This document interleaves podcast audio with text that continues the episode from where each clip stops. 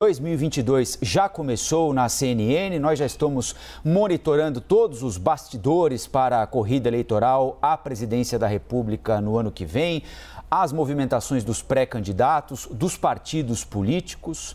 Um dos pré-candidatos é o ex-ministro da Fazenda, da Integração Nacional, Ciro Gomes, do PDT, que vai conversar com a gente ao vivo agora. Bom dia, ministro. Seja bem-vindo mais uma vez à CNN. Bom dia, Colombo. Um forte abraço a você e a toda a gente querida que está na CNN. Ministro, queria saber do senhor o seguinte: como é que o senhor avalia? Esse mês de novembro tem sido é, é, muito proveitoso do ponto de vista de movimentações para a eleição do ano que vem. Né? Nós temos aí a, a provável, se é que é possível usar essa expressão, filiação do presidente ao PL, que já deveria ter acontecido, foi suspensa, agora parece estar tá, tá se encaminhando novamente na filiação do presidente Bolsonaro, que vai concorrer à reeleição. O ex-presidente Lula fazendo um giro pela Europa e falando como candidato à presidência da República, muito mais do que como ex-presidente, né? A confirmação da intenção de Sérgio Moro de concorrer à presidência da República e a filiação dele ao Podemos. Domingo que vem tem as prévias tucanas. O senhor chegou em determinado momento a suspender a sua pré-candidatura por causa da posição do partido na votação da PEC na Câmara. Depois as coisas se acertaram. O senhor também está de volta. O senhor projeta, é claro que está muito cedo ainda, faltam 11 meses, mas o senhor projeta, o senhor que já disputou eleições presidenciais, está na vida pública há muito tempo, projeta uma eleição eleição com muitos candidatos, como aconteceu na eleição passada, por exemplo, ou a coisa tende a afunilar para alguns poucos nomes? Olha, Colombo, o fato real é que nós temos um presidente se desmoralizando gravemente pela crise econômica sem precedente, pela crise moral, pela crise da, da, da saúde pública, a pandemia então, esse é um fato real: um presidente da República se desmoralizando e aquilo que no passado era um plebiscito em favor de um mandato de oito anos, né, com, com plebiscito no meio, que é a reeleição, virou um, um plebiscito hostil ao governo. Então, você tem hoje claramente o Bolsonaro entre 20% e 25% e 75% a 80% do povo brasileiro procurando alternativas. Esse é o fato real. Outro fato real: o Supremo Tribunal Federal precocemente devolve a, a, ao, ao, Lula né, a, o nome de candidato. O Lula estava caçado, sem direitos políticos, enfim, e volta há dois anos antes da eleição com os seus direitos políticos resolvidos e é o mais conhecido não é daqueles que antagonizam o Bolsonaro. E nós então temos aí uma precipitação da campanha, uma campanha antecipada impressionantemente calorosa, agora nós estamos há um ano, mas há dois anos que nós estamos obrigados todos. Mas repare, é uma antecipação de campanha apenas sob o ponto de vista de pesquisa e de nomes. Aquilo que de fato deveríamos estar antecipando ou contemporaneamente fazendo era debater os problemas brasileiros, que são os mais graves da história. Então, você tem uma campanha antecipada sob o ponto de vista de nomes, uma campanha antecipada sob o ponto de vista de pesquisa, mas praticamente zero debate na eleição. Respondendo à sua pergunta, eu acho que até abril nós teremos um filtro importante que, são, que é o prazo derradeiro das filiações. Então, dali você já vai ter um quadro mais, mais esclarecido. E em julho, veja, somente em julho, que é o prazo das convenções, nós teremos o quadro final. Eu acredito que, no limite, nós teremos no máximo cinco candidatos competitivos nessas eleições próximas. O senhor acha que Sérgio Moro estará entre eles? Surpreendeu ao senhor a filiação e a pré-candidatura de Sérgio Moro ou não?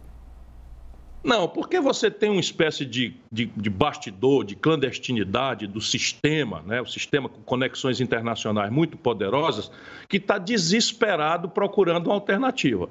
E a bola da vez agora, todo mundo vai assistir, é a tentativa de forçar uma mão e de trazer uma pessoa que simplesmente não tem vivência nenhuma. Né? Você pode ter toda a qualidade do mundo, para, mas mesmo como juiz, revelou-se um juiz incompetente, e isso quem declara é o Supremo Tribunal Federal, incapaz de fazer com equilíbrio, com isenção, um processo que acaba devolvendo a impunidade para um governo que foi um dos mais corruptos da história brasileira, que é o governo do Lula. Não dá para disfarçar que a ladroeira foi generalizada, Gedel, Palocci, Michel Temer, eh, Romero Jucá, isso tudo é uma quadrilha que o Lula levou para o centro do poder brasileiro e o Sérgio Moro acabou garantindo a impunidade dessas pessoas todas porque trocou os pés pelas mãos e ao invés de ser um juiz severo e equilibrado, foi um político que usou a magistratura para sua ambição desmedida. Agora, qual é a proposta que ele tem, pelo amor de Deus, brasileiro, meu irmão, brasileiro, minha irmã? Qual é a compreensão que o Sérgio Moro tem do drama social brasileiro, do desemprego em massa, da informalidade selvagem, né, da queda da renda, da desvalorização da nossa moeda, da inflação que voltou pesada na vida do povo, da destruição das indústrias brasileiras? Agora nós estamos vendo aí, esperando a nossa entrevista na CNN, o Brasil está proibido de produzir, com dificuldade de produzir, porque está importando 100% dos fertilizantes, dos defensivos agrícolas do estrangeiro. Qual é a proposta, qual é a visão, qual é a vivência, qual é a experiência que o Sérgio Moro tem para oferecer ao povo brasileiro? Por isso, eu que participo de qualquer debate, estou pedindo, não é? Vocês da CNN, que tem essa tradição democrática, vocês precisam trazer esse homem para o debate. Não é possível que, que, que nós vamos aceitar que um cidadão como o Sérgio Moro venha para o processo eleitoral explorando de forma mentirosa essa justa angústia que o povo brasileiro tem contra a corrupção. Ora, enfrentar a corrupção não é assim como ele fez. Mas, enfim, temos que debater o problema, mas eu duvido, francamente, que ele resista a essa pré-campanha. Ministro Gustavo Uribe, nosso analista, quer fazer uma pergunta ao senhor também. Oi, Uribe. Bom dia, ministro. O senhor estava falando dia, da desvalorização do real e também do aumento da inflação. O tema econômico sempre foi muito importante nas discussões eleitorais, mas para 2022 deve ser um dos protagonistas. O Sérgio Moro anunciou Afonso Pastore como coordenador econômico de seu programa de governo. O senhor teve Nelson Marconi em 2018. Para 2022, o senhor já definiu um nome? Bom, o professor, o professor Pastore é uma pessoa estimável, respeitável, mas o professor Pastore foi presidente do Banco Central do, do general Figueiredo. Não é? E é menos, do, é menos do mesmo. É uma, é, uma, é uma coisa absolutamente chocante que uma pessoa que não entende nada traga para, para, para, para, enfim, um homem do banco, um homem do sistema financeiro. E o Brasil precisa desesperadamente discutir uma mudança do modelo econômico. Eu tenho uma equipe, são 600 sábios que me ajudam a refletir sobre as diversas questões do Brasil, mas dois nomes são assim aqueles, são dois jovens talentos, ambos com, com PhD, e que representam a modernidade, a mudança que nós representamos. De um lado, sob o ponto de vista do, do, da concepção estratégica de desenvolvimento, o professor Nelson Marconi, que é vinculado a, esta, a essa estratégia do novo desenvolvimentismo, cuja sede está ali na Fundação Getúlio Vargas de São Paulo. E o professor Mauro Benevides Filho, que é PhD em Vanderbilt, nos Estados Unidos, que domina como nenhum outro brasileiro a questão das finanças públicas. Portanto, esses dois nomes, eles são perfeitamente simbólicos daquilo que eu pretendo reunir para mudar o modelo econômico brasileiro e o modelo de governança política, que trouxe a corrupção, a fisiologia e o clientelismo ao centro da estratégia política brasileira e que gerou uma tragédia. Collor caçado, Dilma caçada, o Lula na cadeia, Michel Temer desmoralizado, né? Bolsonaro desmoralizado, e o que eles têm todos em comum? O modelo econômico desastrado, que estagnou a economia brasileira, e o modelo de governança política, em que muda tudo para não mudar nada. O Roberto Jefferson estava com o Collor, estava com o Fernando Henrique, estava com o Lula, está com o Bolsonaro. O, o, o, o, Valdemar Costa Neto, que vai ser o presidente do partido do Bolsonaro, foi preso no mensalão do Lula. Então, mas, candidato. Não é possível que a gente não é, veja isso. Ou melhor, ministro, é, aí eu queria só pontuar o seguinte: o senhor citou aí uma série de políticos de partidos diferentes que pensam de forma diferente a respeito de uma série de coisas. Collor, Fernando Henrique, Lula, Dilma, Bolsonaro, Temer, e todos eles. É, cada um de uma forma, estiveram basicamente acompanhados das mesmas figuras. Algumas delas o senhor citou agora. É, o senhor acha que eles fazem isso porque eles querem ou porque é uma necessidade a partir do momento que se chega ao gabinete da presidência da República. E se o senhor chegar, que tipo de relação o senhor é, tende a estabelecer com lideranças políticas que, bem ou mal, eh, sem julgamento aqui, estão na vida pública e interferem, por exemplo, drasticamente no funcionamento do Congresso Nacional? Eles fizeram isso porque são coniventes com a corrupção e usam a corrupção para se perpetuar no poder. Nenhum deles usou essa corrupção e essa fisiologia para reformar o país. Agora, eu fui ministro da Fazenda do Itamar Franco. O Itamar Franco governou o Brasil sem nenhuma concessão a essa bandidagem que o Lula trouxe ao centro do poder, que o Fernando Henrique trouxe ao centro do poder, que o Bolsonaro trouxe ao centro do poder. E, pelo amor de Deus, isso não dá certo. Bolsonaro está desmoralizado, Fernando Henrique e o PSDB nunca mais ganharam eleição nacional, o Collor foi caçado, o Lula foi parar na cadeia, a Dilma foi caçada. Isso é a ciência do fracasso. Eu não estou dizendo que é fácil, mas eu sou um homem muito vivido. Eu mesmo já fui deputado federal mais votado do Brasil, fui governador de estado, fui prefeito de uma capital e sempre governei com amplas e folgadas maiorias. Por quê? Porque a negociação é legítima. Agora, o que se negocia e como se negocia e em que linguagem se negocia é a proposta de mudança que eu estou fazendo. Então, qual é a minha ideia? Ao invés de fazer uma negociação para a renitência da permanência no poder, eu pretendo propor a reforma que o país precisa nos seis primeiros meses de governo. Porque esse é o tempo crítico em que a autoridade do presidente está recém-constituída pelo povo.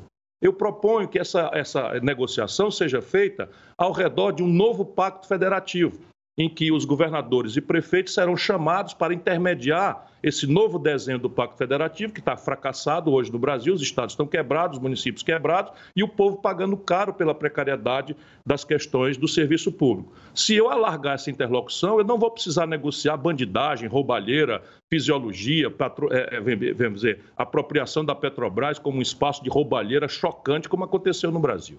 Ministro, a Basília Rodrigues, também nossa analista de política, quer fazer uma pergunta ao senhor. Basília. Oi, ministro Ciro Gomes, tudo bem? Muito bom dia. Bom é dia, Basília. Espero que esteja se cuidando. Estou sim, estamos todos. É, não é a primeira vez que você está aí como pré-candidato à presidência da República, né? Então, não é um jogo novo, né?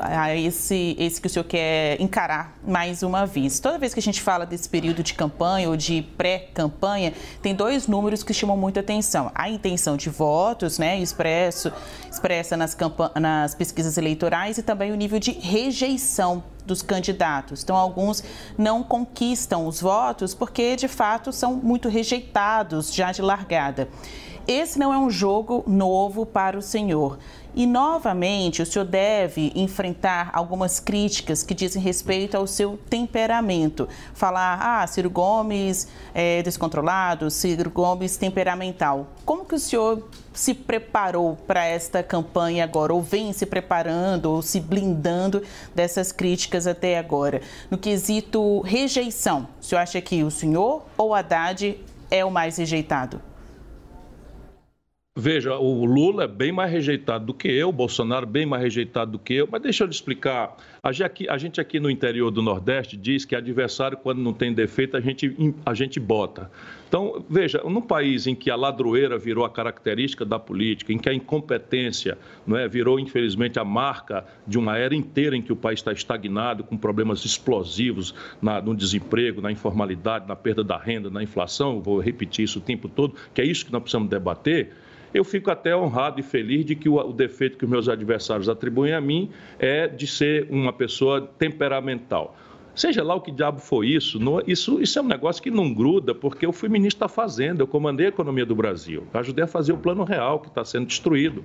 Eu governei um estado e fui o mais, mais bem avaliado governador do país na minha época. governei uma grande capital, a quinta do Brasil, e fui também o melhor prefeito de capital no país. Eu fui deputado federal, fui deputado estadual. Se eu fosse esse doidão, não é que os adversários querem colocar, certamente eu não teria sobrevivido. E nunca respondi por nenhuma acusação de corrupção nessa já longa e experimentada vida pública.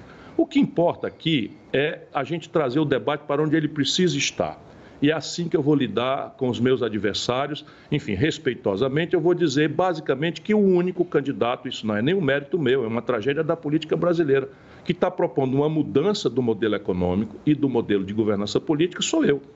Por que razão? Porque o Lula pratica o mesmo modelo do Fernando Henrique, o mesmo modelo do Michel Temer, o mesmo modelo que é câmbio flutuante, superprimário, meta de inflação e esse agora famigerado teto de gastos.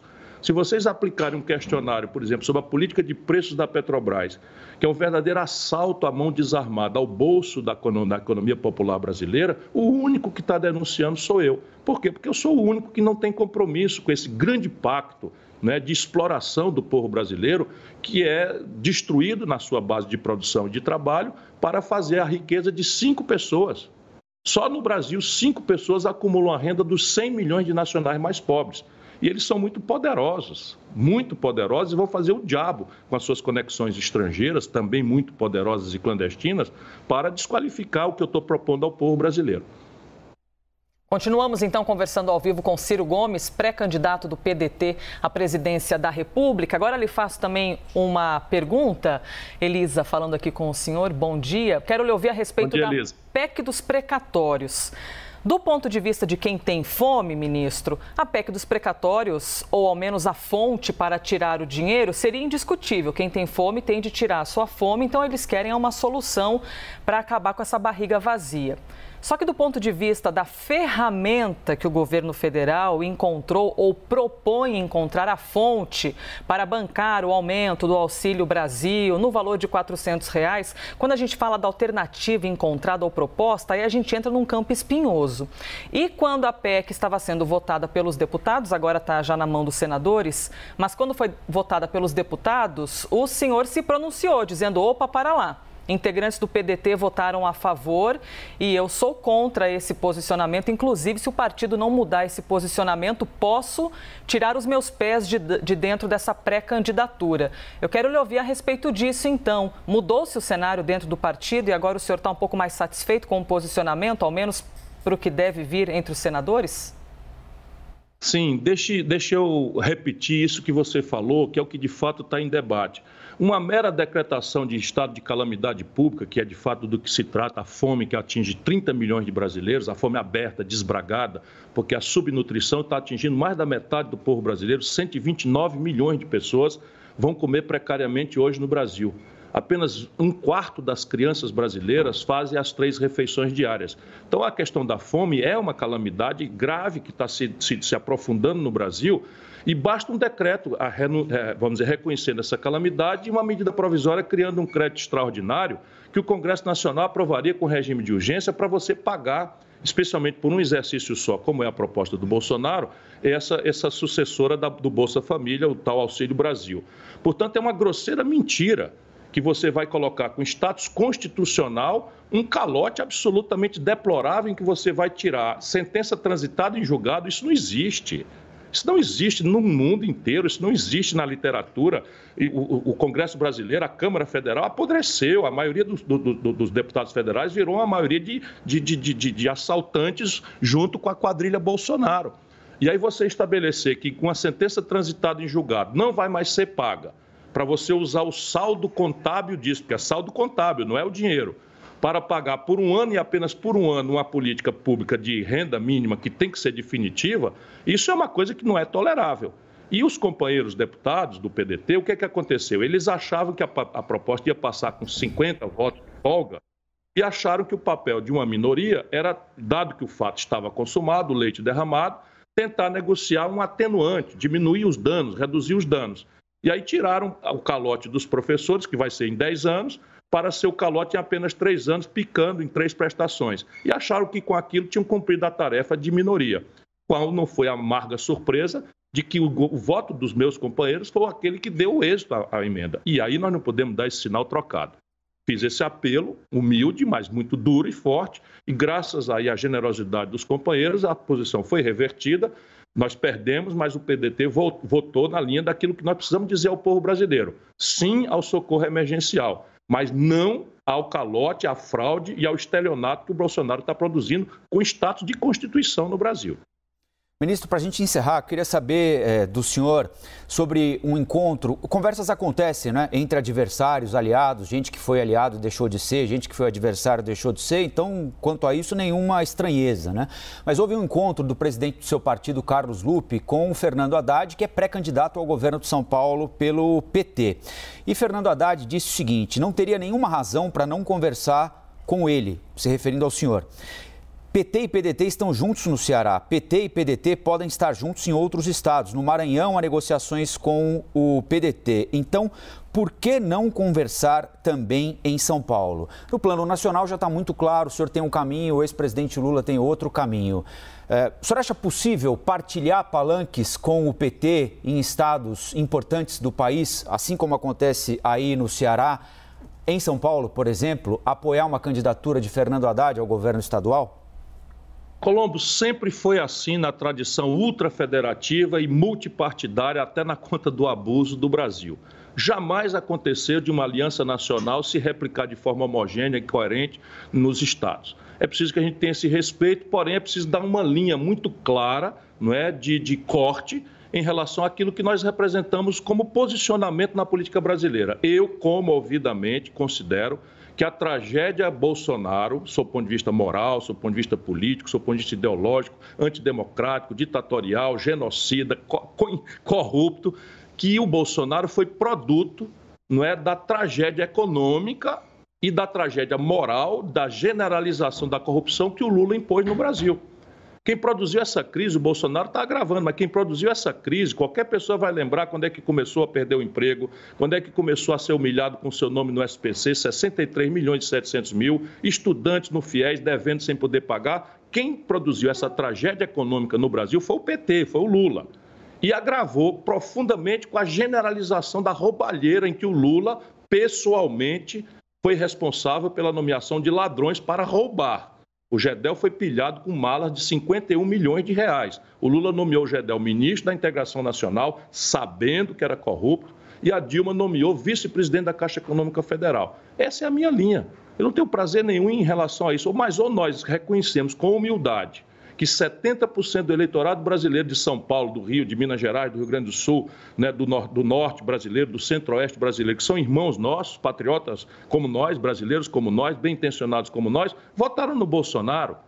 E o PT chama esse povo de gado, de fascista, e eu estou noutra. Eu quero, com muita humildade, chamar esse povo para dizer a ele: olha, vocês têm toda a razão de terem protestado, se enganaram porque o Bolsonaro é um 71, é um estelionatário, e nós precisamos reconciliar o Brasil ao redor de um novo projeto. Não é possível, o Lula já mandou no Brasil por quatro eleições. Será que a gente não tem direito a dar oportunidade a outro projeto, a outro modelo, a uma outra experiência? É tudo que eu peço ao povo brasileiro que pare para pensar. Ministro, muito obrigado pela entrevista aqui para a CNN. Bom dia ao senhor e até a próxima. Bom dia, até a próxima. Muito obrigado a vocês pela democrática oportunidade. É raro que a, imprensa, brasileira dê uma oportunidade a um homem contra o sistema como eu. Obrigado a vocês mais uma vez.